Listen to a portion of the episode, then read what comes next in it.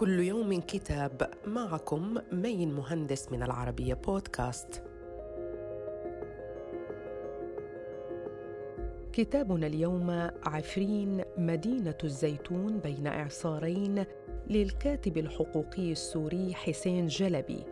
يعود فيه الكاتب إلى العام الذي سبق الاحتلال التركي لمنطقة عفرين. مستعرضا مرحلة بدء العملية التركية فيها ومواقف القوى الإقليمية والدولية وما تعرضت له عفرين من إجراءات بعد احتلالها خاصة استباحة المدينة وقمع سكانها وتطبيق سياسة الأرض المحروقة بهدف إلغاء هويتها الكردية وتغيير ديمغرافيتها مع تفاصيل عمليات القتل والنهب والسلب والخطف والإفقار والاستيلاء على المنازل والتهجير والتوطين خلال عام كامل. كما يتضمن الكتاب التعريف بالمدينة الكردية وأصلها وتقديم لمحة عن عملها التاريخي وآثارها مرورا بالأحداث التاريخية القريبة بعد الاستقلال.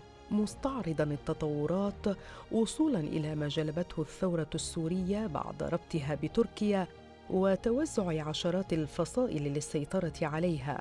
ومن ثم تقييم ما جرى للكرد في عفرين وما بقي للكرد فيها. صدر كتاب عفرين مدينة الزيتون بين إعصارين عن دار أوراق للنشر والتوزيع. وإلى اللقاء مع كتاب جديد.